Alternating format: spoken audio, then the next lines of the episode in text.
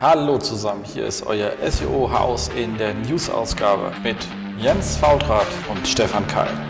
News und Fundstücke aus der SEO-Branche für deine Ohren.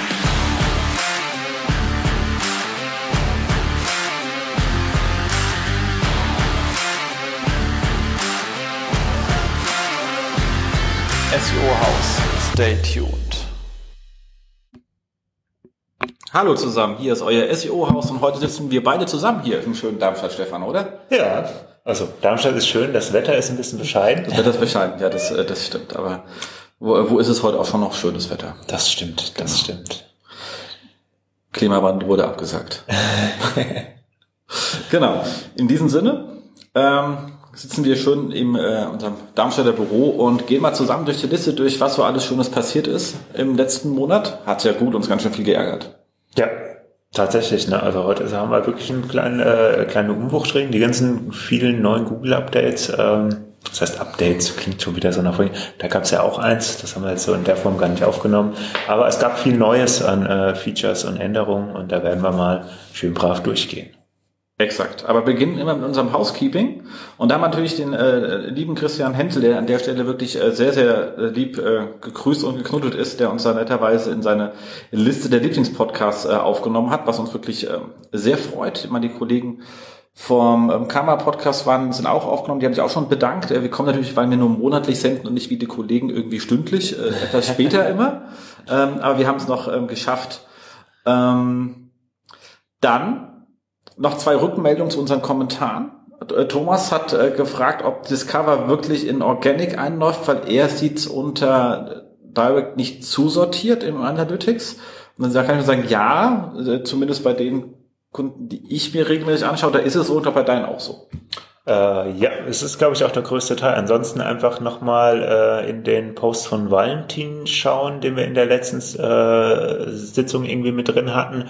Ähm, der hat das mal ein bisschen auseinandergedröselt. Genau. Und ähm, dazu kann ich auch nur dann dringend empfehlen, nächstes Jahr auf die SMX zu kommen, weil da wird Valentin äh, dann noch ein schönes Thema Vortrag zu dem ganzen Discover, Discover Tracking etc. pp machen.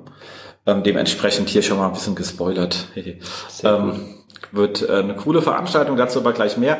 Ähm, ansonsten ähm, hat Tom von WebReload nochmal gesagt, dass er natürlich auch das mit dieser Search-Konsole ein absolutes Trauerspiel äh, findet, mit mangels äh, nicht vorhandener API für die ganzen Abdeckungsreports.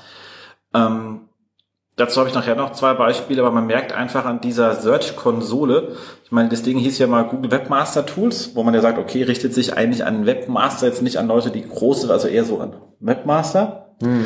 Äh, weil Search-Konsole, klar, man schon, der Name ist anders, aber es richtet sich eigentlich immer noch eher an kleine äh, bis mittelgroße Seiten, weil bei äh, richtig großen Seiten äh, ist das Interface halt eine, eine, eine Frechheit. Haben übrigens auch die beiden Kollegen von Karma gerade gesagt, dass mit der neuen weniger arbeiten als früher mit der alten. Jetzt wieder eigentlich ein bisschen mehr zu Tools wechseln. Nicht, weil die äh, Daten schlechter geworden ist, sondern weil das Interface halt so grottenschlecht ist. Und äh, das ist, ist halt auch wirklich wahr. Also das, die, die Beschränkung in der Breite ohne Grund. Mhm.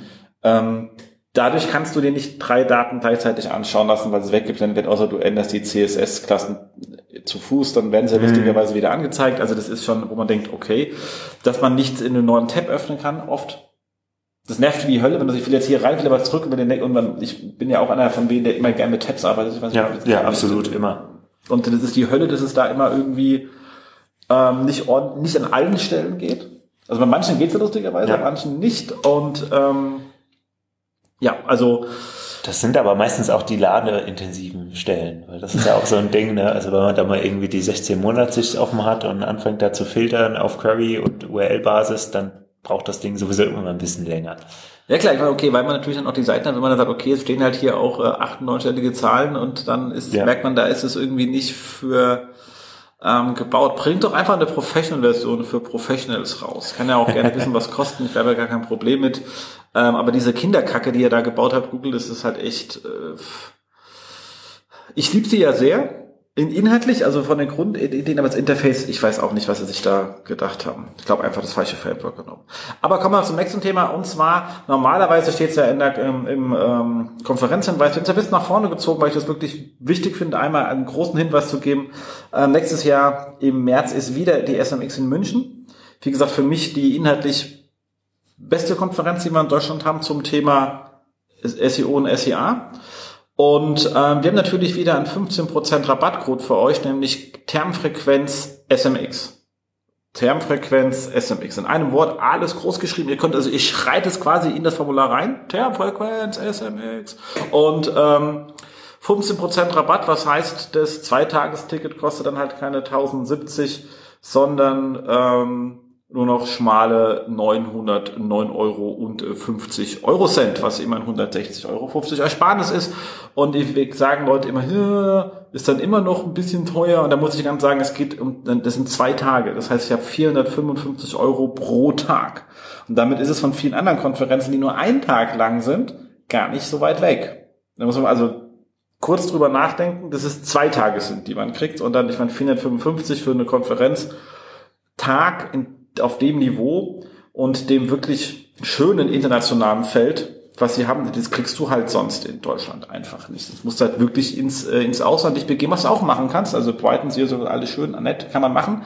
Aber wenn du aber innerhalb der, der, der Grenzen des deutschen Staates dich bewegt, weil du so ein AfD-mäßig bist. Egal. Also dann ist es halt schlicht und ergreifend, ähm, findest du an der Stelle nichts, ähm, äh, nichts Besseres. Genau.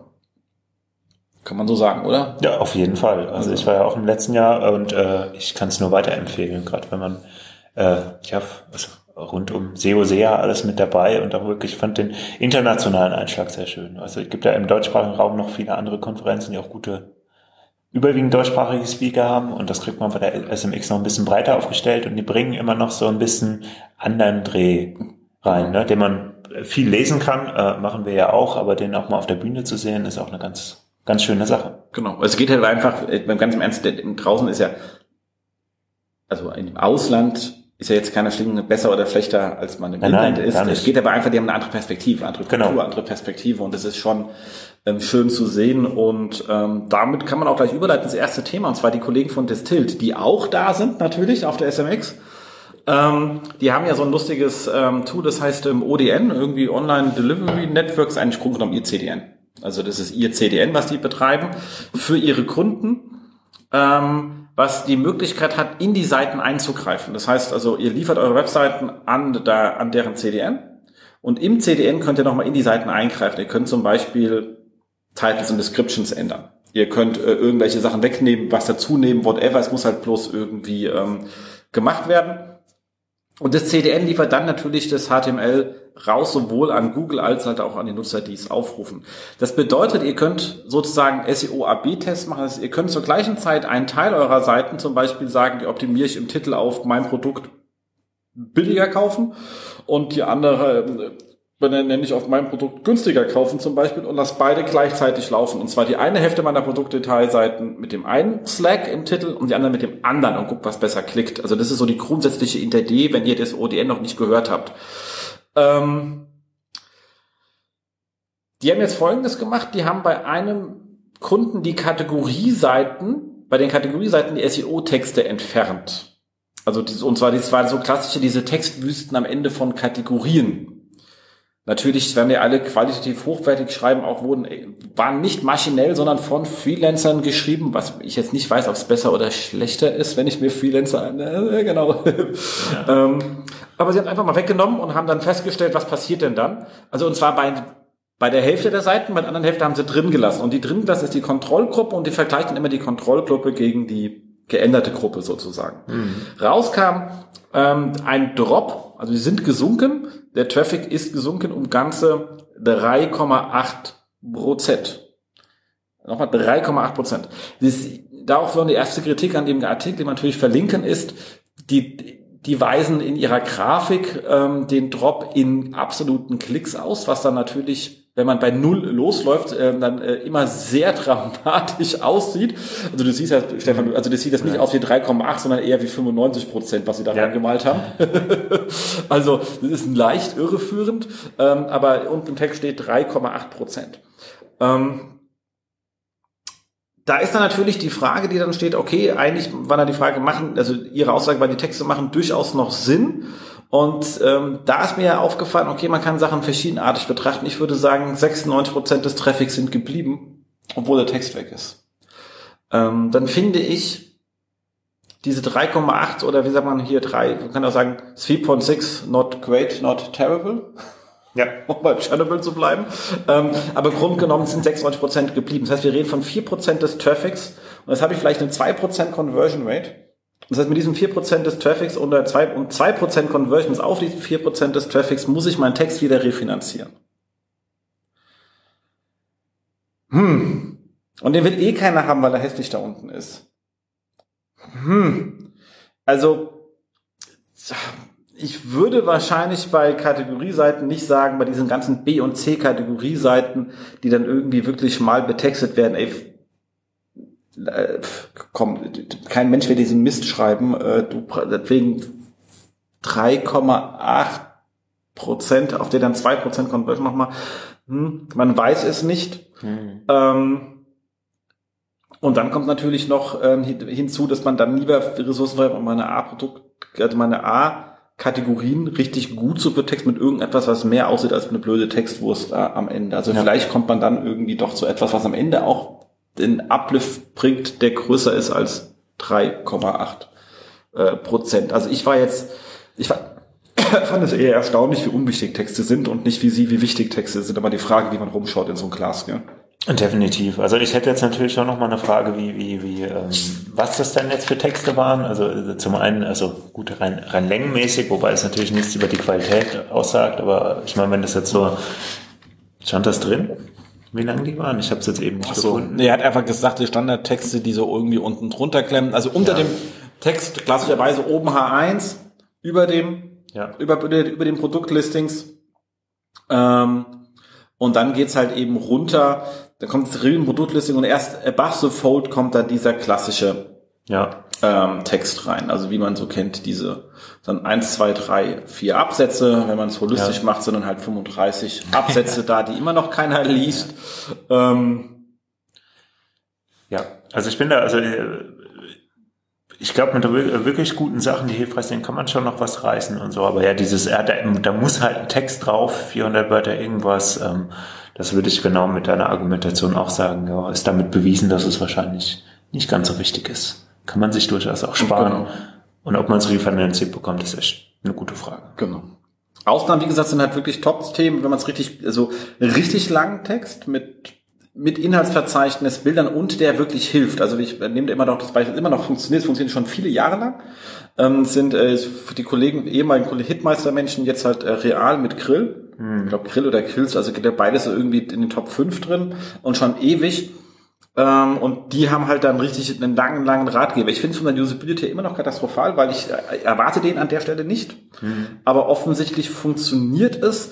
Er hat aber auch bisschen den Risiko, dass man sagen kann, wenn man da zu viel macht, vielleicht denkt irgendwann ist auch wirklich ein Ratgeber und ich verliere so ein bisschen die ähm, das haben wir lustigerweise mal die Big Ben Klingel hier von den äh, Kollegen. Ja. Ja, ihr habt ja auch mal, was man hier für komische Klingeln aushalten muss. Wenn der Brexit endlich rum ist, sage ich dir, ey, drei Kreuze. ähm, aber im Großen und Ganzen, wie gesagt, also hat Risiko, aber es funktioniert kann man sagen. Also das ja, kann man ja. sich gerne mal anschauen. Ähm, wir haben jetzt etwas Eigenes gemacht, also einen eigenen Test, beziehungsweise auf einer Kundenseite. Und zwar haben wir nicht Kategorieseiten durchgezogen, wir haben den Test auch anders aufgebaut, weil wir kein ODN haben. Ne? Ähm, und zwar 14.000 Produktseiten haben wir da genommen und haben die einfach mal sortiert nach Textlänge. Also haben wir gesagt, okay, wir packen die in Textlänge zusammen, haben, haben da so Bins draus gemacht mit von, glaube ich, irgendwie von also das, das, das so quasi Main-Content, also das SEO-Contents, nicht das Constant Boilerplate, sondern dieses SEO-Contents von 0 Zeichen bis 10.000 Zeichen, ich glaube der höchste war 10.000 FS-Zeichen oder so. Und haben dann einfach mal geschaut, korreliert das mit irgendetwas, was irgendwie eine SEO-KPI ist.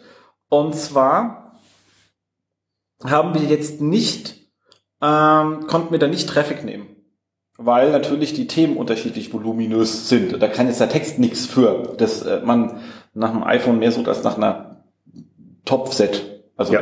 Punkt. Also fällt das raus. Aber was können wir dafür sonst nehmen? Haben wir gesagt, okay, wir nehmen einfach mal, wie ist denn die durchschnittliche, das durchschnittliche Ranking der URL aus der Search-Konsole? Das ist natürlich in sich schon eine aggregierte Zahl. Deswegen haben wir erstmal gedacht, wenn ich da eine, eine starke Korrelation sehe, kann ich mir den Rest sparen. Das wäre so der Quick and Dirty Weg. Hat natürlich überhaupt nicht korreliert. Aber man immer wackelt mal am Kabel, kennst du, wenn ein Drucker geht, dann wackelt mal am Kabel. Also erstmal ist es einfacher. Ja. Okay, wenn das nicht ist, heißt okay, wir müssen hier weiter rein. Und haben dann gesagt, ähm, korreliert es denn irgendwie zum Ranking des Hauptkeywords. Und da man jetzt natürlich bei so vielen Seiten jetzt keiner uns die Hauptkeywords rausschreiben konnte, man sagt, Hauptkeyword ist das, was am, das, der Begriff, der in der Search-Konsole am meisten Traffic auf die bei URL bringt. Mhm. Und korreliert das irgendwie mit dem Ranking? Ja. Nein. Nein. Nein. Nein. Nix, also über 0,0003 mal, also pro, pro Bin hat man also in jedem hat es fast einen eigenen Wert gehabt und die waren dann mal 0,0003 plus, 0,0001 minus, also aber mit, aber mit fünf Nullen vorne, also, da, ja. also statistisch jetzt nicht so ganz äh, aussagekräftig. Ähm, und dann haben wir gesagt, äh, wie ändert sich denn eigentlich, wenn ich ja mehr Text drauf habe, müsste ja per se die Anzahl der Rankings nach oben gehen. Mhm. Nein. Äh, wobei wir sagen müssen, wir haben hier, und auch das ist es, was ich bei dem ODN dann auch bei 3, irgendwas fraglich sehen musste. Wir haben natürlich, mussten ja ein paar Beklettungen machen. Also wir gehen ja statistisch davon aus, dass man normalerweise so eine gaussische Verteilung hat. Mhm. So, ich habe ziemlich viele in der Mitte und dann geht es links und rechts äh, weg. Das hatten wir jetzt nicht, also gerade hinsichtlich der Keywords, die zu der URL Traffics gebracht haben, also den einen bestimmten, war das so, dass wir extrem linkslastig waren. Also wir hatten ganz viel, hat sich am Anfang der Statik geklumpt, also die 50 Prozent aller URLs hatten drei oder weniger Keywords, die ihnen Klicks gebracht haben. Also das ist ein Riesenballen am Anfang. Mhm. Ähm, 75 Prozent hätten zehn oder weniger, weißt du, und dann kam so, dann kam der ganze Rest. Die Top-Seite hat über 1000 Keyword-Rankings. So. Das heißt, wenn du die alleine betreibst, also wenn du die mit drin lässt in der Untersuchungsmenge, dann nimmst du eine einzelne Seite, baut dir eine Scheinkorrelation drauf, weil den ganzen Rest durch die Bild, durch die Weg gegenzieht. Hm. Das liegt aber an dem Thema dieser Seite. Also die hat natürlich auch einen sehr langen Text, ganz dieses Thema, aber das Thema der Seite war hochgrabig suchrelevant mit extrem vielen Ab, ähm, es gibt halt wahnsinnig viele Produktvariationen und etc. pp. Also das war halt einfach so das Exemplar und die mussten wir natürlich rausnehmen, so wir eine halbwegs homogene Masse haben. Hm. Also so kommt raus im Moment, wo ich sagen würde, ich jetzt da den Text auch nicht als wahnsinnig, äh, als zumindest keinen großen Treiber sehen, also eher als Nicht-Treiber. Ähm, Ausnahme wiederum konkrete A-Produkte, wo man auch wirklich viel schreiben kann, weil es sinnvoll ist, um den Nutzer an die Hand zu nehmen und die richtige Variation rauszubekommen, etc. pp. Und da dann aber mit richtiger Qualität. Weil diese Ausreißer gibt's, aber das Ausreißer heißt nur, da war auch, das, war halt auch die Varianz dafür da in den Voluminas, die da sind, also in den, ähm, in, in den Varianzen, Entschuldigung, nicht Voluminas, in den Varianzen der Anfragen. Ähm, so, und das weiß man jetzt nicht beim ODN, wenn man die Daten nicht gesehen hat bei den Kollegen von Distilled, haben die in der einen Gruppe vielleicht irgendwelche Ausreißer mit drin oder haben sie die sauber begradigt? Ich meine, ich glaube, wenn die eher Vorträge haben, haben die ihre statistisches Handwerkzeug gut gelernt und machen da eine gute Auswahl. Ähm, wollen natürlich jetzt nicht in jedem Artikel hinschreiben, wie sie es methodisch genau gemacht haben, sonst wird es zu lang, weil es ein relativ kurzer Artikel. Das haben sie an anderen Stellen genau beschrieben, deswegen gehe ich mal aus, dass sie ordentlich gearbeitet haben. Hm. Aber bei 3, bin ich dann schon sagen, das ist jetzt, das kann auch noch Richtung ja, Wetter war doof gelaufen sein sozusagen. Ähm, ich meine, es war ja gleichzeitig gemessen und kein zeitlicher Versatz drin, aber Wetter doof und du hast zum Beispiel irgendwie drei Regenschirme in der einen Gruppe und nur einen Regenschirm in der anderen Gruppe oder sowas. Hm. Und schon bist du ja ähm, quasi gekniffen. Ja.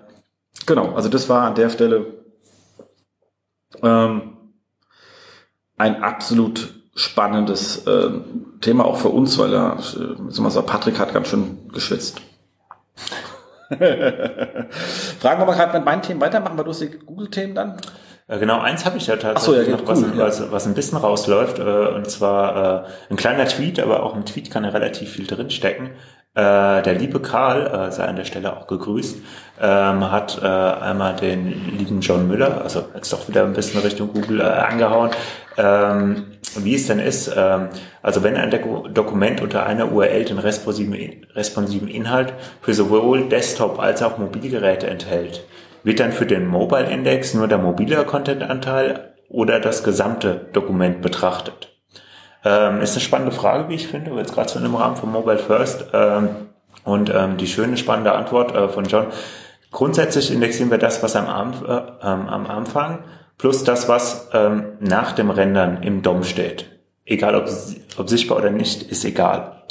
Das heißt, bei solchen ähm, responsiven Dokumenten ist dann letztendlich quasi alles, was jetzt äh, für Mobil und Desktop irgendwie in diesem ganzen Baum steht, äh, für die ähm, Indexierung relevant. Finde ich, ist eine, ist eine spannende Sache. Ähm, Gerade wo jetzt so alles auf Mobile First äh, rumswitcht. Ähm, und ähm, klar, was ein bisschen mitschwimmt, ist wieder so das Thema sichtbar oder nicht sichtbar, gerade im Mobile-Bereich. Das weicht ja jetzt alles wieder ein bisschen auf. Ähm, da habe ich auch ein paar spannende Fälle bei meinen Kunden, aber es ist einfach mal so eine Info, die kann man mal für sich abspeichern. Absolut. Ich meine, Karl geht es jetzt hier um diesen responsive Content, dass er sagt, also ja. wenn klein, mache ich halt auch kürzere Sätze. Genau. Aufzählungslisten rein und mit anderen Content komplett nicht sichtbar. Also ich komme nicht mehr durch Klick oder so hin, ist aber nicht da. Ja. Also er ist im Quellcode aber eben da. Deswegen hat er nachgefragt, weil was er da macht mit dem, ähm, macht ja nicht nur er, sondern auch andere mit dem ähm, responsive Content und zu sagen, wie kann ich es denn kürzer und prägnanter auf einem kleinen Monitor machen, gerade wenn es auch darum geht, dass ich irgendwelche Sachen verkaufen und Vorteilskommunikation machen möchte. Ja ähm, ist absolut sinnvoll. Haben sich das viele einfach nicht getraut, weil sie sagen, was passiert denn da? Deswegen war die Frage auch sehr wichtig. Ja. Ansonsten hast du ja auch bei deinen Testballkunden mit äh, können wir Sachen aus- oder einklappen auch jetzt nicht festgestellt, dass es irgendwelche Schäden hätte. Ja, zumindest seitdem es äh, Mobile First dann jetzt ist. Also da genau. ist dann das Gegenteil. Also ähm, ich habe da so einen Fall, da hatten wir am Desktop gerade ein bisschen rumprobiert, weil der Kunde das gerne nochmal getestet hätte, ähm, ob Aufklapper sinnvoll oder weniger sinnvoll sind. Ähm, und dann kam der Switch eigentlich zu Mobile First und dann habe ich aber eigentlich auch eine grundsätzliche Verbesserung in der Performance gesehen. Ja, also das war nochmal so ein bisschen der Dreh. Genau. Ja. So, dann hat, was hat man noch gehabt? Achso, wenn man schon beim äh, John sind, auch sehr lustig heute ähm, per, per Twitter rausgehauen. Da hat er mal kurz ähm, Folgendes passiert. Er hat ihn angefiltert, hat gesagt, hör mal zu, ähm, meine Seiten sind weg, kann es sein, dass ich gehackt worden bin und da gibt es eine blöde Attacke, bla bla bla. Dann hat er die Webseite genannt und dann hat John gesagt, du, deine Webseiten sind weg, weil du die äh, im, ähm, in der GSC Removal Tool äh, removed hast. Und er so, die habe ich nicht. Also doch hast du. Und zwar hat er folgendes gemacht, folgendes passiert die Seite hatte Probleme gehabt, dass teilweise die HTTP-Seiten wieder aufgetaucht sind, obwohl die weiterleitet waren. Und ähm, diese komischen Schatten-Rankings nenne ich immer ganz gerne, die, ist ein Problem, was Google in letzter Zeit sehr häufig an vielen Stellen hat, was richtig nervt. Ähm, und dem war das irgendwie zu blöde und hat dann einfach gesagt, okay, dann nehme ich halt diese 20 Dinger und ähm, haut die meine URLs mit HTTP eben ins Removal-Tool rein, in der Search-Konsole. Weil ich habe ja eine Search-Konsolen-Verifikation für HTTP und ich habe eine andere für HTTPS in der E2. Problem ist, diesem Removal-Tool ist das Protokoll ziemlich egal. Das heißt, er hat damit seine HTTPS-Seiten mit entfernt, obwohl er nur die HTTP-Seite entfernen wollte. Also macht so etwas bitte nicht. Ähm, und da sind wir beim zweiten, was man nicht machen sollte, auch heute ähm, durch die Gegend gegangen ist, wenn ihr eine wirklich sehr große Seite seid. Ihr seid also eine große Seite und habt Lust, und irgendeiner bei euch kommt auf die Idee, in der äh, Google ähm, Search Console zu sagen, bitte in der Crawlgeschwindigkeit auf ähm, schnell zu stellen. Dann ist das für euch zu langsam, wie jetzt John gesagt hat.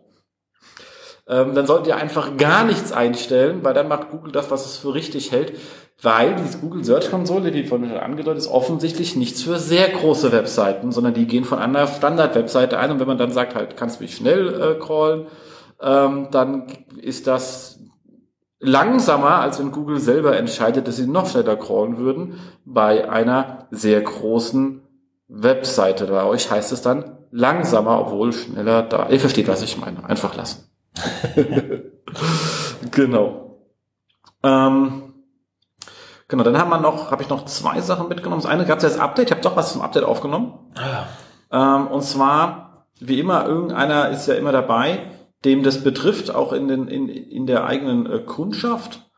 Und ähm, da ist das gleiche Bild wie eigentlich die letzten Updates auch. Ich finde das Ganze immer mit dem ähm, Hin und Her und Kreuz und Quer und bla. Manche Sachen sind immer ähnlich. Klassiker ist jetzt hier in den Fällen, äh, die wir da hatten, ist, was ich was, Beispiel als Beispielwerte, keine realen Werte, aber die Verhältnisse zwischen den Werten stimmen sehr genau. Ich habe deswegen jetzt die glatte Werte genommen.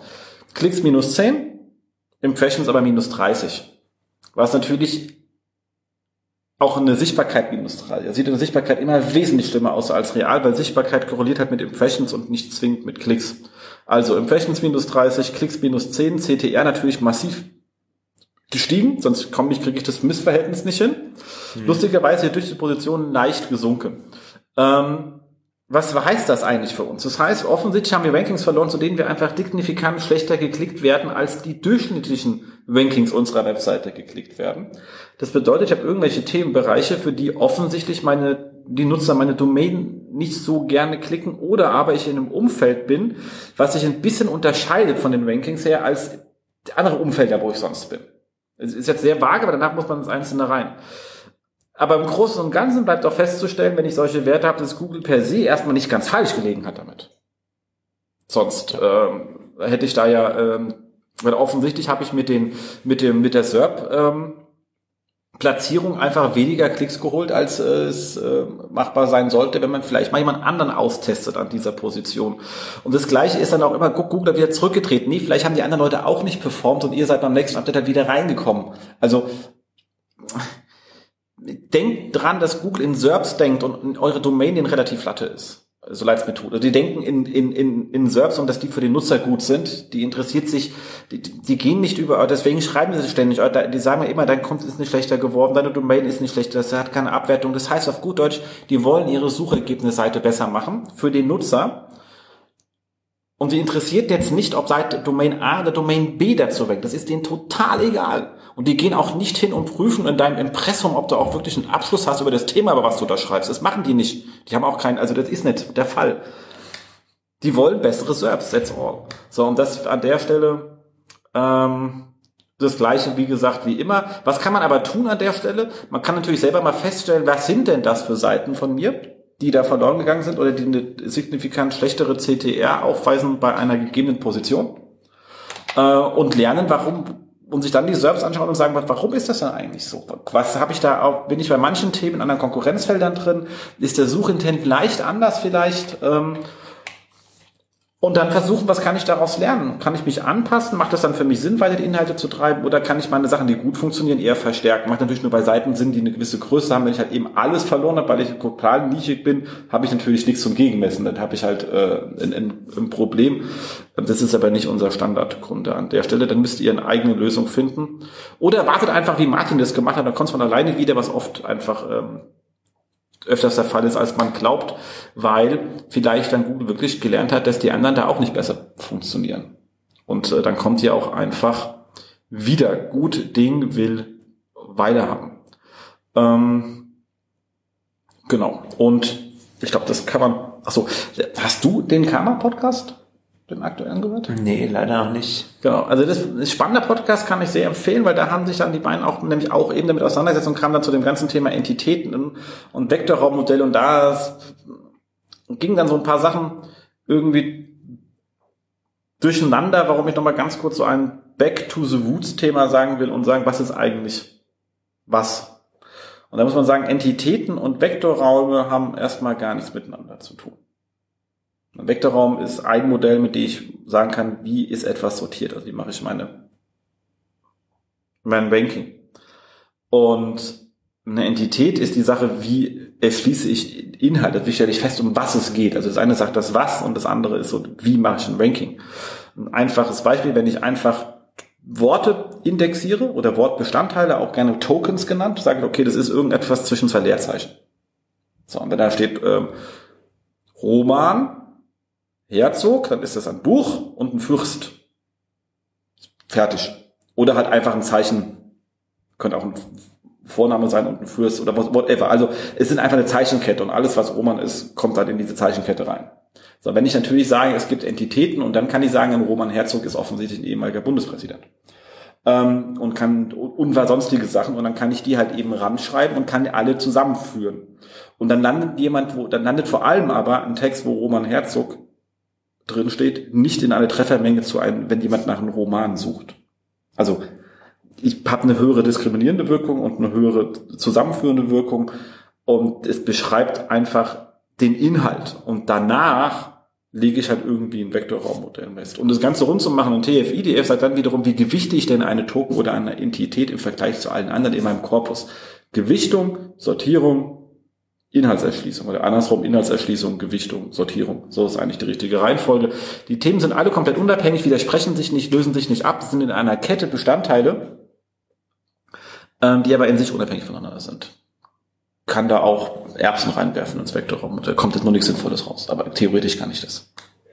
Genau. Genau, damit kommen wir zu dem Neues beim Google, oder? Ja. Äh, was haben wir alles Neues? Ähm, fängt erstmal wie immer an ähm, mit Schema.org. Da gibt's in letzter Zeit immer ein paar lustige Updates. Ähm, das neueste Schema.org war jetzt für Movie Karussell, also so ein Host-Karussell mit verschiedenen Movies. Wenn ihr zum Beispiel eine Seite habt, einen Artikel und dort beschreibt ihr jetzt die Top 10 Filme von 2019 oder die Top äh, Oscar-Filme äh, oder irgendwelche, wie auch immer sortierten Listen, könnt ihr die als Item-List da äh, auszeichnen. Also es gibt mal Item-Listen, dann jeder, jeder Film kriegt ein eigenes List-Item, da kann auch nochmal eine Detailseite haben, muss aber nicht, ähm, genaueres steht in der Doku. Ähm, und wenn ihr das schön sauber macht, dann kriegt ihr so ein schönes Karussell mit so Bildchen unten drunter. Also man nimmt relativ viel Platz in der SERP ein. Ähm, was man dazu sagen kann, ist irgendwie dieses äh, Item-List scheint jetzt irgendwie das neue Lieblingsfeature zu sein, weil für Videos hatten wir es ja auch schon in der letzten Woche. Ähm, ist auch relativ banal, ne? Also es ist halt wieder so Semantik in Form einer Liste und Ordnung. Ne? Das hat man ja vorher schon gesagt, so Ulls und Olls, äh, also im HTML, ungeordnete und geordnete Listen helfen irgendwie schon mal. Das Ganze wird jetzt halt nochmal ein bisschen strikter in Schema.org abgebildet und auf die Datentypen angewendet, wo es halt irgendwie möglich ist. Absolut. Da im Moment noch nur in der USA, oder? Das ist, glaube ich. Oder haben sie das ganz ausgerollt? Das ist, glaube ich, ganz ausgerollt. Ah, Was in der USA war, das ähm, hatte ich aber wieder rausgekommen, war das mit, mit diesen Moments. Ach so, ja, okay, klar. Ne, also, das kommt das nächste Mal dann. Details, Details. ähm, Genau, äh, noch ein spannender Beitrag, äh, wieder aus dem äh, Webmaster Google Blogs. Äh, es gab ein Update für die Review-Snippets, und zwar immer diese schönen Sternchen in den Suchergebnissen, wo dann steht, es kamen x Leute, haben abgestimmt und die Durchschnittsbewertung ist äh, 4,8 oder sowas.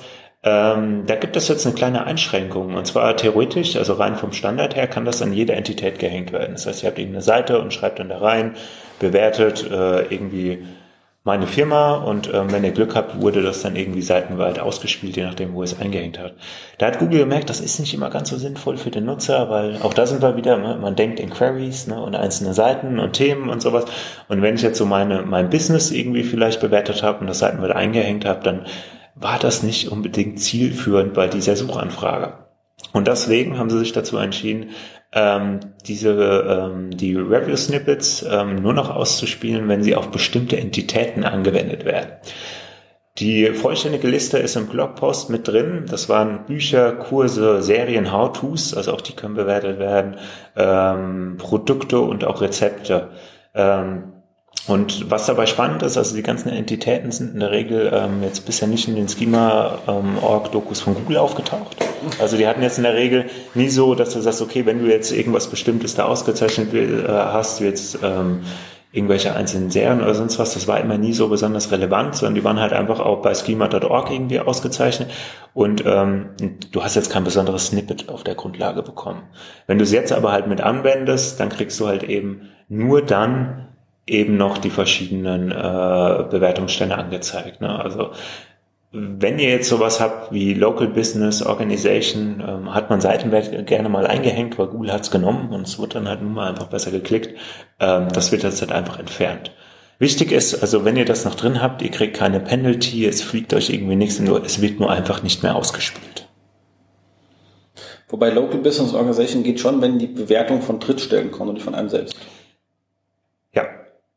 Aber das ist ja, also, und, und das ist aber, funktioniert dann eben auf der eigenen Seite nicht mehr. Weil, also, da sagen sie auch ganz klar, also wenn du dann irgendwie äh, ähm, von irgendeinem Portal dann einfach deine Bewertung in so ein Snippet also reingezogen hast, gibt's ja immer bei äh, Profen Expert 5 Sterne. Genau. Ähm, das zählt auch nicht, das ist eigene Kontrolle. Also das heißt, auch wenn du das auszeichnest auf deiner Seite, dann sagen sie, okay, das ist deine Seite, das ist halt unter deiner Kontrolle, spielen wir nicht mehr aus. Na? Also geht er an der Stelle auch verloren. Ich finde es. Also ähm, spannend finde ich halt, dass, äh, wenn man sich das durchsteht, was fehlt, sind natürlich Artikel und Newsartikel. Das heißt, dafür sind es dann auch weg, weil die werden nicht aufgezählt. Wenn du das sagst, ich habe die Liste gerade gar nicht. Jupp. Genau, du hast ja die Da sind sie draußen, ja. Die sind raus und wir sehen ja auch, dass die wirklich äh, weniger geworden sind. Und da ist jetzt ganz spannend, dass ich natürlich, wenn ich jetzt, also für euch, wenn da irgendwie, wenn ihr draußen da irgendwie eure Seiten betreibt und sagt, okay, ähm, standardmäßig äh, sind äh, Seiten oft als Artikel ausgezeichnet. Wenn du jetzt aber wirklich ein How-To hast, wo es wiederum geht, ja. dann solltest du die wirklich als How-To auszeichnen. Dann hast du die Möglichkeit, wieder an Sterne zu kommen. Ähm, und wenn du eine Kurse beschreibst, also wir kennen wirklich viele Leute, die auch wirklich in ihrem WordPress sagen, okay, wir bieten hier Kurse an oder so, ich habe Landingpages für Kurse, dann kannst du wieder die Bewertungsstände reinschreiben. Also das geht wieder.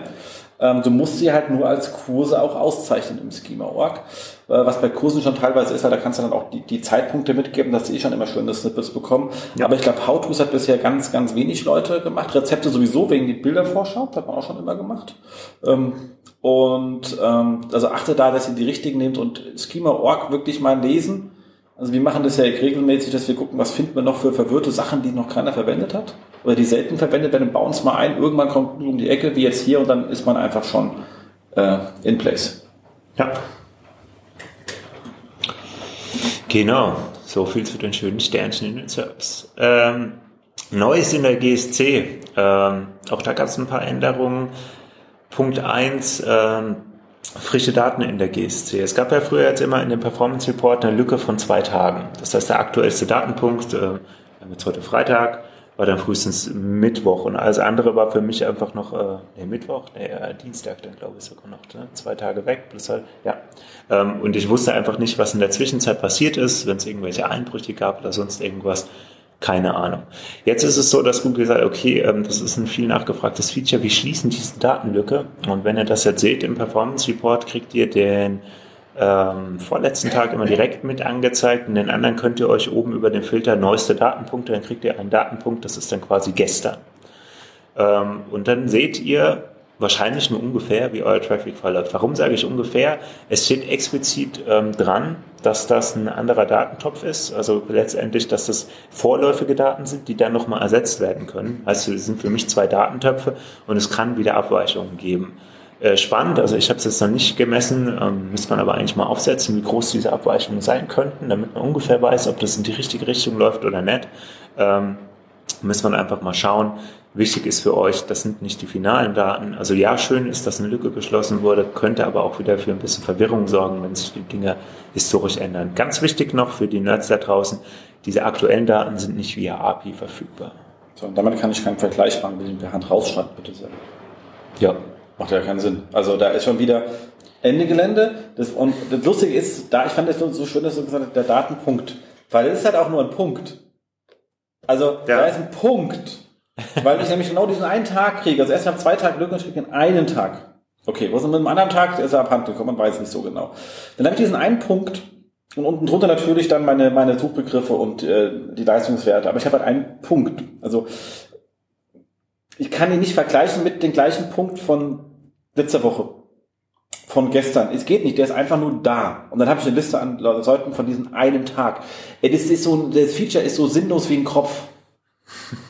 Also dann mache ich doch einfach, also die Daten müssen, ich kann die nicht in Relation zu den ganzen anderen Daten setzen. Sie sind einfach wieder nur da. Ich, okay, die also ich habe auch immer gemerkt, dass mir zwei Tage zu da, aber dann meine ich auch bitte, dass es in den richtigen Daten drinnen ist und nicht in, also einen Sonderpunkt in einem Sonderreport oder whatever. Das ist, ähm, fragt mich, ob bei denen irgendeiner rumläuft, der Interface Design und äh, Daten halt, ist, ist echt ein Kraus. Ich hoffe, die Leute, die der Search-Konsole arbeiten, dürfen nie im Index arbeiten. Echt ein Issue. Der andere ist auch ein geiler Issue übrigens. Der ist, was. Der ist saugeil. ähm, genau, äh, neuer Report ist da. Ähm, also sagen jetzt immer neuer Report, weil sie nach und nach die ganzen Schema.org äh, Sachen in der GSC aufnehmen, dass man immer sieht, wie viele Elemente funktionieren, wie viele sind kaputt.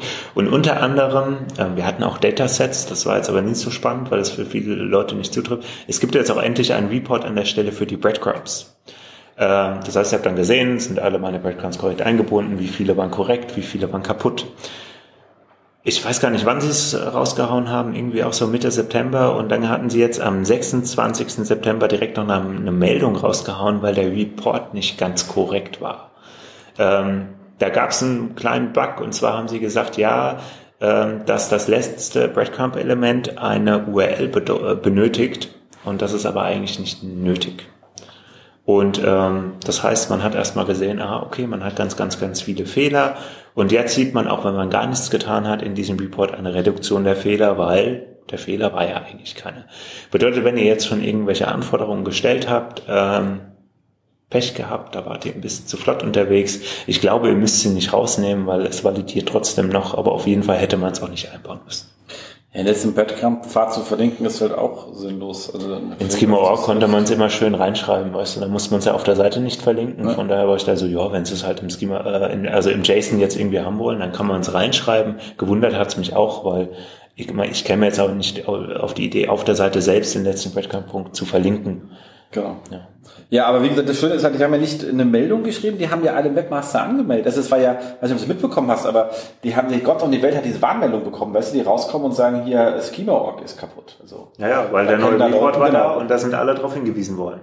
Ja, erstmal an der Seite kam ein neuer Report, aber danach kam groß nochmal hinterher Warnmeldung mit hier, sie haben hier 48.000 kaputte Schema.orgs auf ihrer Website da war schon, äh, da war schon ein bisschen Spaß äh, unterwegs, muss man da mal sagen. Also für unsere Kinder so Leute in Panik zu versetzen.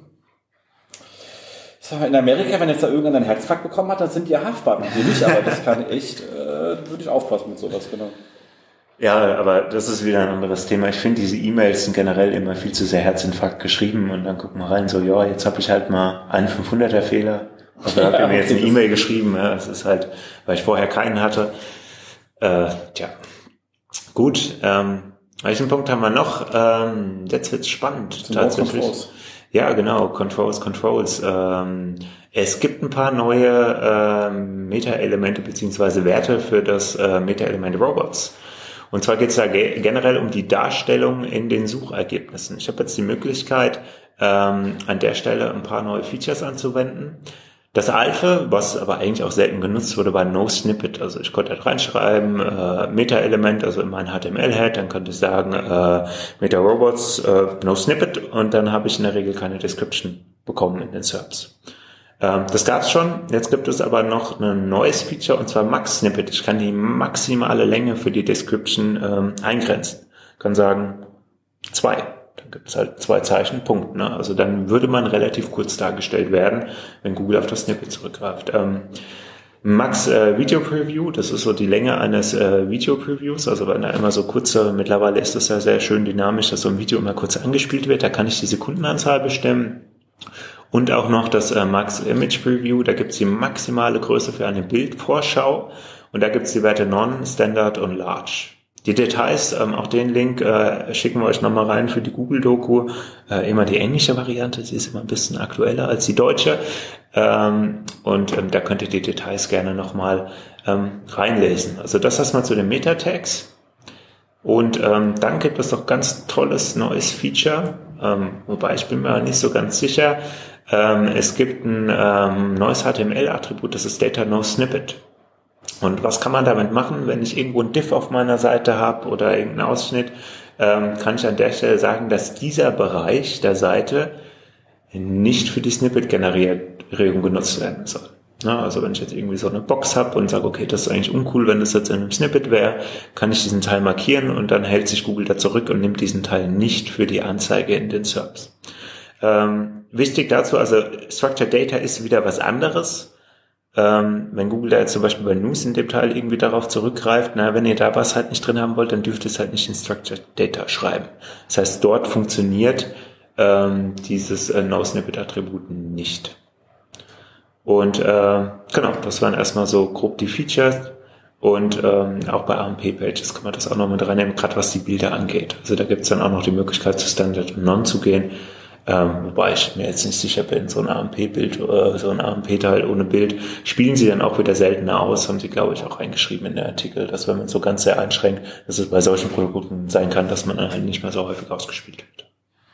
Ja, vor allem, wenn es um das Cover geht, wenn die merken, die Leute, du klickst es halt nicht mehr, dann ist es relativ schnell, das passt sich eigentlich ja. an. Also da können sie ja auch, das hat jetzt kein Ranking, das ist so ein Personalisierungs. Ja, klar. Ja. Äh, genau. Also nicht, Genau. Also was natürlich spannend ist, man sagt einfach jetzt zukünftig, man, man macht seinen Body auf, also man hat, man hat HTML-Head, Meta-Description etc. Dann macht man Body auf, sagt einfach hier, bitte das ab hier nicht für die Description verwenden und macht ganz am Ende das Ganze wieder zu und schon muss Google die Description nehmen, die ich reingeschrieben habe, weil ich hier nichts anderes erlaubt habe, um die Description zu machen. Das ist ja eigentlich gar nicht so schlecht. Testen, ob es funktioniert. Keine grundsätzliche Empfehlung jetzt. Genau. Auf Data Nonce ne, wird Attribut zack, boom, direkt ans Body knallen und äh, Ruhe ist. Dann habe ich das Thema im Griff. Ja, genau. Aber ansonsten ist uns ja allen klar, warum Google das macht. Das hat ja alles hier mit dem ähm, Leistungsparagraph, was ist es hier? Urheberrecht, Paragraph 11, 16, whatever. Also da ähm, Leistungs, ehemalig Deutschland Leistungsschutzrecht zu tun. Ähm, da Google ja natürlich nicht an Verlage bezahlen wird, ich glaube, vorher schalten den ganzen Betrieb in Europa ein, ähm, wer haben sie sich natürlich gesagt, okay, bevor ich sage, du kannst entweder zu unseren Regeln gelistet sein oder gar nicht gelistet sein, du bist, musst doch nicht bei uns sein auf No Index, dann kommt natürlich irgendein so Verlag um die Ecke und sagt, Moment mal, mit eurer Marktmacht werde ich gezwungen, in euer Spielfeld zu gehen und habe überhaupt keine Einflussmöglichkeit, das zu tun. Und die, wir haben hier ein Gesetz, was sagt, ihr müsst bezahlen, wenn ihr mehr als kleine Textausschnitte nehmt. Und dann hat sich wahrscheinlich gut gesagt, okay, kein Problem. Wir führen das jetzt ein, dass du selber definieren kannst, was wir nehmen dürfen, damit du nämlich eben mehr Kontrolle hast.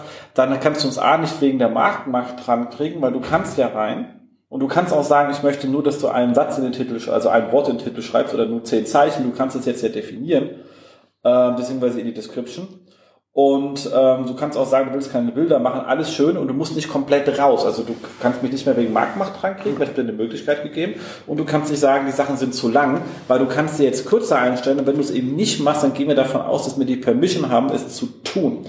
Ob das ein Richter so sieht, weiß ich nicht, aber ich glaube, man hat hier eine gute Argumentationsbasis und das ist der ganze Kram, das zu tun. Ansonsten gibt es, glaube ich, relativ wenig Anwendungsfälle, dass man seine Description kürzer haben mag, als für jemand, der Traffic gerne haben will. Äh, aber es ist gut, wenn ich Verlag wäre und habe eigentlich mit diesem ganzen Springerkrieg gegen Google nichts am Hut, würde ich wahrscheinlich überall jetzt mal prophylaktisch auf äh, Max stellen. Ähm, vor allem, wenn meine Umsetzungskollegen in der IT mir immer im Jahr nur einen halben Storypoint zugeben, damit es so bis 2022 äh, sozusagen durch ist, ähm, würde ich das frühzeitig prophylaktisch einbauen. Nicht, dass sie dann morgen sagen, ähm, sicherheitshalber, wenn nicht Max drin ist, dann gehen wir halt von Min aus, damit wir keinen Ärger kriegen oder so. Ähm, das ist hier ein Rechtsthema und da möchte, würde ich mich versuchen, sauber aufzustellen, wenn ich denn auf der Seite bin, der Leute sagen, ich möchte Traffic haben. Ähm, wenn man auf der anderen Seite ist, dann macht man natürlich das andere. Das ist auch beides meiner Meinung nach okay, kann jeder tun, was er will. Und an der Stelle Feini nur macht halt irgendwas. Für alle anderen da draußen können es wahrscheinlich ignorieren für so einen normalen Blog. Ja. Blast macht einfach gar nichts, weil mit Max wird es auch nicht größer, als es jetzt ist. Also passt schon. Äh, da musst du gar nichts tun. Da kannst du einfach sagen, ach, zum Glück bin ich kein Verlag. Ähm, warte ich mal in drei Jahren, vielleicht kommt es irgendwann in mein Just-Plugin rein und dann kann ich da feststellen, dass ich es nicht brauche. Genau. Ja. Fein. Ähm, in der letzten Sendung hatten wir es äh, ganz kurz, da waren wir auch wieder beim Valentin, der ja dieses coole Feature entwickelt hat. Äh, wie weit ist denn jetzt der Googlebot? Ähm, und ähm, da war ja noch der, der lustige Punkt, dass der Googlebot Evergreen war und äh, sich aber immer noch als 40er Chrome ausgegeben hat. Und äh, jetzt fangen sie an, das Ganze aber auch in den User Agent zu schreiben. Bedeutet aber, wenn ihr jetzt Logfile-Analysen äh, machen wollt oder irgendwelche Anti-Adblocker, Skripte, sonst irgendwas hat, die Hardcode auf diesen User Agent zugreifen, was ich jetzt nicht hoffe, ähm, muss man das Ganze immer ein bisschen anpassen, weil sich die Chrome-Version an der Stelle einfach immer ändert. Nur als kleiner Hinweis, ähm, ich glaube, die Leute, die es betrifft, wissen, was gemeint ist. Die, die es jetzt nicht so ganz verstanden haben, die haben da wahrscheinlich auch kein Problem. Genau, dann einfach ignorieren. Ja. Sehr gut. Ähm, oh. Jetzt jetzt nochmal, äh, ich glaube, wir fassen uns da kurz, zumindest versuche ich das einmal. Äh, wir haben ähm, dieses Evaluating No Follow, äh, No Follow, dieses Link-Attribut, was es immer gab, konnte man ja an den, oder gibt, kann, kann man ja an den Link hängen. Ähm, das wird einmal spezifiziert auf Sponsored und äh, UGC, also User Generated Content. Ähm, bedeutet, das sind letztendlich so Untergruppen und man macht die Semantik nochmal etwas genauer, woher jetzt ein Link kommt, ob er gekauft wurde oder ob er vielleicht in, irgendeiner, äh, Kommentarspalte bei mir jetzt steht und deswegen jetzt vielleicht nicht die volle Wertung bekommen sollte, wie so ein normaler Link aus meinem Blogbeitrag oder Artikel heraus. Ähm, nett oder eigentlich die Hauptinfo aus diesem Bereich ist dann irgendwie nochmal das User der Seite, also als wir No Follow eingeführt haben, ähm, haben wir diese ganzen Links eigentlich entwertet und nicht mehr fürs Ranking benutzt und jetzt, beziehungsweise ab 1. März 2020 nehmen sie dieses No-Follow und alles als Empfehlung. Also es sind nicht mehr ganz so strikt, wie sie vorher waren. Ähm, ich nehme das mal so als Info hin. Also jeden, der jetzt äh, irgendwo noch Follow äh, drin hat, der braucht jetzt erstmal nichts ändern, außer er möchte es. Also ganz wichtig, ihr müsst jetzt nicht zwanghaft irgendwelche Sachen in euren äh, Kommentarspalten irgendwie ändern oder so, dass die jetzt auf UGC geändert werden oder sowas. Ähm, ganz entspannte Kiste. Und was am 1. März passiert, ich glaube nicht so viel, sonst hätten sie es nicht so kommuniziert. Und da bin ich jetzt erstmal locker und entspannt. Aber die Nachricht sollte euch nicht vorenthalten bleiben. Genau, es hat ja ein paar Implikationen, die noch ein bisschen, die noch ein bisschen lustiger an der Stelle sehe, ist in diesem Hint, äh, wir sagen ja auch ganz klar, dass sie No-Follow-Links zukünftig, also weil sie als Hint sehen, halt auch als Crawler folgen. Das haben wir schon immer gemacht, allerdings sehr gedämpft.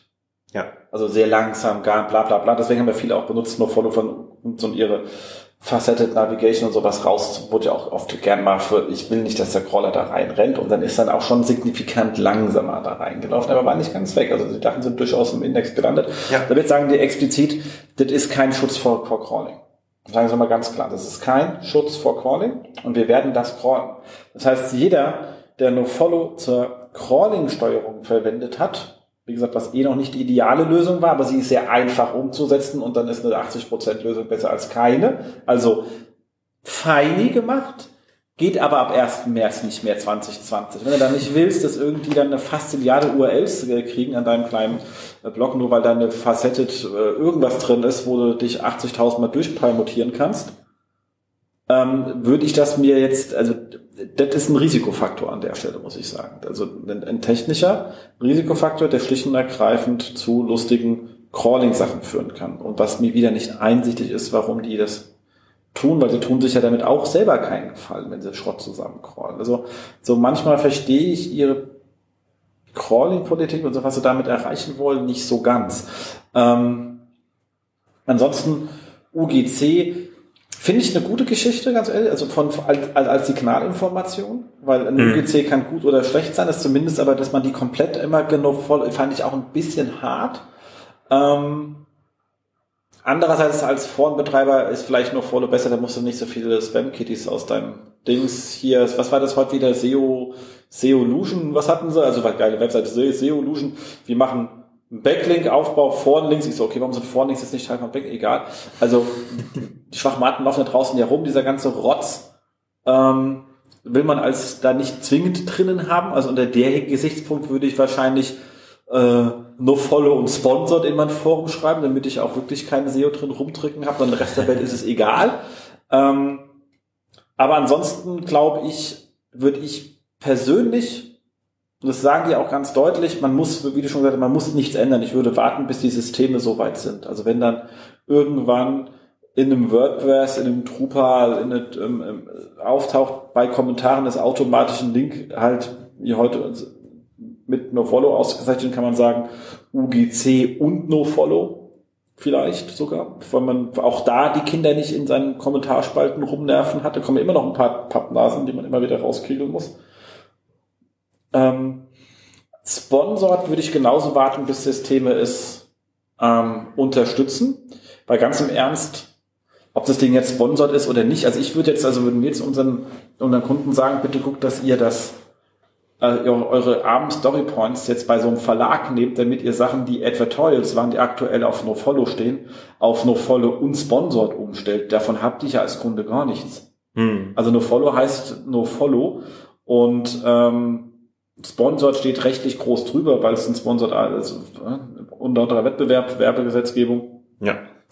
Ich würde da keinen Euro investieren rein. Ich muss sagen, wenn Google, wenn du das wissen möchtest, dann brauchst du, dann bitte beteilige dich an den Implementierungskosten. Auch da warten, bis die Systeme es können. Jetzt ist natürlich so, dass so ein Polypoly oder ein Commedia nicht ganz die Geschwindigkeit hat von so einem WordPress, wenn da Entwicklungen reinfließen können. Das kann dann auch mal eine Dekade dauern. Also ich meine das, das mal nicht wutzig, sondern in, in Ernst, hm. dass es Standard wird. Aber Storypoints zu verwenden oder Aufwände zu machen und zu sagen, wir implementieren in so einer großen Plattform irgend so ein komisches Link-Attribut, von was mein Kunde überhaupt nichts hat, würde ich nicht tun. Ja. Da bin ich ganz bei dir. Also noch zu dem, was du meintest zur Crawler-Steuerung. Ich war, also ich habe das äh, erstmal gepflegt überlesen, weil ich so dachte, okay, dafür war es eh noch nie gedacht. Und wie du eigentlich, deswegen bin ich auch so gespannt, ob sich da, also ich, ich glaube gar nicht, dass sich so viel tut, weil das war vorher ja schon, wie du sagtest, also der Crawler ist nicht so oft vorbeigekommen, aber er ist dort reingelaufen. Ich glaube, das Ding ist schon viel länger ein Hint, aber sie sagen es jetzt halt nur erst. Ja, du meinst, sie haben schon, ihre ganzen Bugs werden jetzt für Features ausgerollt. Ja, also an der Stelle, weil ansonsten ergibt das ja keinen Sinn. Also wenn es hart gewesen wäre, dann wäre der Crawler ja einfach nicht mehr reingelaufen. Aber er ist ja manchmal reingelaufen. Ähm, von daher ist das jetzt nochmal so der Hinweis für die allerletzten auch, jetzt wo wir es offiziell gemacht haben, nimmt das nicht zur Crawler-Steuerung bei eurer Facette Navigation oder wie auch immer. Ja. Also ich, ich glaube, da ändert sich so gar nicht so viel am Verhalten. Aber vielleicht werde ich auch am 1. März eines Besseren belehrt. Wir werden sehen. Vielleicht ist Doomsday. ja, dann ist genau. Link-Building wieder in. Exakt. So, damit können wir, glaube ich, fertig, oder? Und, äh, ja, Event also. und äh, Konferenzbereich. Wir sind ja ganz schön unterwegs. Dann im, im November liegt eine Menge an. Zwar direkt am 1.11. bin ich im, ähm, im, auf dem Hessischen Gründertag im wunderschönen ähm, Wetzlar und mach so eine hier ähm, SEO-Hints äh, für Gründer so ein bisschen unaufgeregt, dass sie sich nicht immer um alles kümmern müssen, was sind so die Basics und wo soll man einfach mal fünfer gerade sein lassen und die dann nicht immer so eine Panik reinrennen und dann sagen sie, kümmere dich bitte nicht um SEO, kümmere dich um dein Business, du bist gerade Gründer, also so ein bisschen unaufgeregt und dann zwei, drei Sachen. Da dachte ich mir so, bestimmt ganz lustig. Denk an die UGCs und Sponsor. Genau, und UGCs, genau, macht bitte alles, genau, exakt.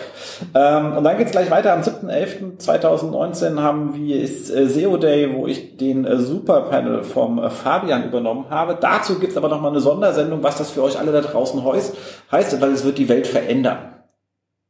So wird das schon mal gesagt. Das ist, äh, das ist noch mehr als UGC.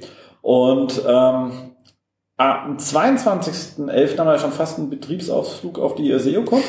Also wir beide fangen ja an da mit dem ähm, Google Search Konsolen Ganztages-Workshop. Ähm, und ähm, dann habe ich einen Vortrag zum Thema Audit und Johannes hat zusammen mit äh, Sabine Langmann, an der Stelle auch herzliche Grüße. Zum Thema Search, äh, zum, zum Thema Screaming Fork und äh, Nein. Also an der Stelle auch ein, ein spannendes Thema und so werden wir uns da so ein bisschen durch ähm, äh, Österreich äh, tummeln. Zum Thema SEO Day habe ich auch noch eine Kleinigkeit und zwar hat mir Fabian hier zehn Party-Tickets hingelegt. Also wer sagt, Scheiße, interessiert mich nur Rotz, aber die Jungs können echt hart abfeiern. Ähm, ich wohne eh in Köln, dann ist es ähm, genau euer Ding. Und wenn ihr sagt, super, ähm, oder aber ihr habt halt ein SEO-Day-Ticket und habt euch das Party-Ticket gespart, habt jetzt die Möglichkeit bei uns eins von zehn Party-Tickets zu bekommen. Ihr müsst einfach nur auf termfrequenz.de gehen und in den Artikel zu diesem, dieser Sendung schnell drunter schreiben, hier, wir wollen mit Fabi auf dem SEO Day abfeiern. Und dann kriegt ihr auch entsprechend ähm, die dann macht verlosen, weil wenn es zehn sind, hat jeder eins, wenn es mehr sind, verlosen wir natürlich. Ich wollte schon sagen, die ersten zehn ist doof, dann kommt kein Elfter mehr, macht ja keinen Sinn. ähm, dann verlosen wir das. Und wenn es halt, ähm, genau, in dem Sinne. Und dann gibt's halt, äh, nehmt einfach Kopfschmerztabletten mit, das hilft ungemein bei seinen äh, Partys am nächsten Tag. Und so würde ich sagen, sind wir jetzt durch, oder? Haben wir eine Deadline für die Kommentare? Schreiben äh, wir noch rein, ja. oder? Äh, 20. 20.10. Das, ist, das, ist ein, das ist ein Sonntag, 20.10. Montag, Dienstag kümmere ich mich dann drum, dass ich die Person anschreibe. Hat bei ähm, den ähm, Themen von ähm, Warte, warte, warte, warte. Äh, genau, OMK Lüneburg hat auch sehr gut funktioniert. Da war übrigens sehr, sehr nett. Da hatte ich ähm, alle drei angeschrieben danach. Also es gab äh, drei Freikritze-Tickets, die sind alle rausgegangen. Ich habe es auch alle vermerkt auf ähm, Facebook, weil ich es geschrieben hatte. Und ähm, eine Gewinnerin hat gleich gemeldet, dass sie dann dummerweise doch gar nicht konnte und wir konnten es dann nochmal weitergeben. Was ich übrigens sehr, sehr nett fand an der Stelle persönlich. An der Stelle nochmal Danke. Wollte ich mir noch aufschreiben, ich vergessen hinzuschreiben. Aber mein persönlicher Dank äh, ist an der Stelle gegeben. Damit sind wir durch, oder? Ja. Dann würde ich sagen, wünschen wir euch einen äh, erfolgreichen ähm, Monat, äh, rank well und hoffen, dass Google ein bisschen langsamer wird an der Stelle und keine komischen Attribute mehr einführt. Haut rein. Das war sie, die aktuelle Ausgabe des SEO-Haus. Wir bedanken uns bei euch für die geteilte Aufmerksamkeit und hoffen, die Show hat euch gefallen. Kommentiert in unserem Blog. Wir freuen uns über jede Art von Kommentare oder auf unserer Facebook-Seite. Wir beantworten alle Kommentare möglichst zeitnah und vergesst nicht, uns auf iTunes zu bewerten, weil ihr wisst, iTunes ist das Gold des Podcasts. Dementsprechend bitten wir um viele, viele reichliche 5-Sterne-Bewertungen, am besten mit coolen Kommentaren. Danke dafür. Dann hören wir uns in zwei bis vier Wochen wieder und wir freuen uns, wenn ihr dann wieder einschaltet bei dem SEO-Haus, SEO von uns für euch. Und jetzt Rank Well.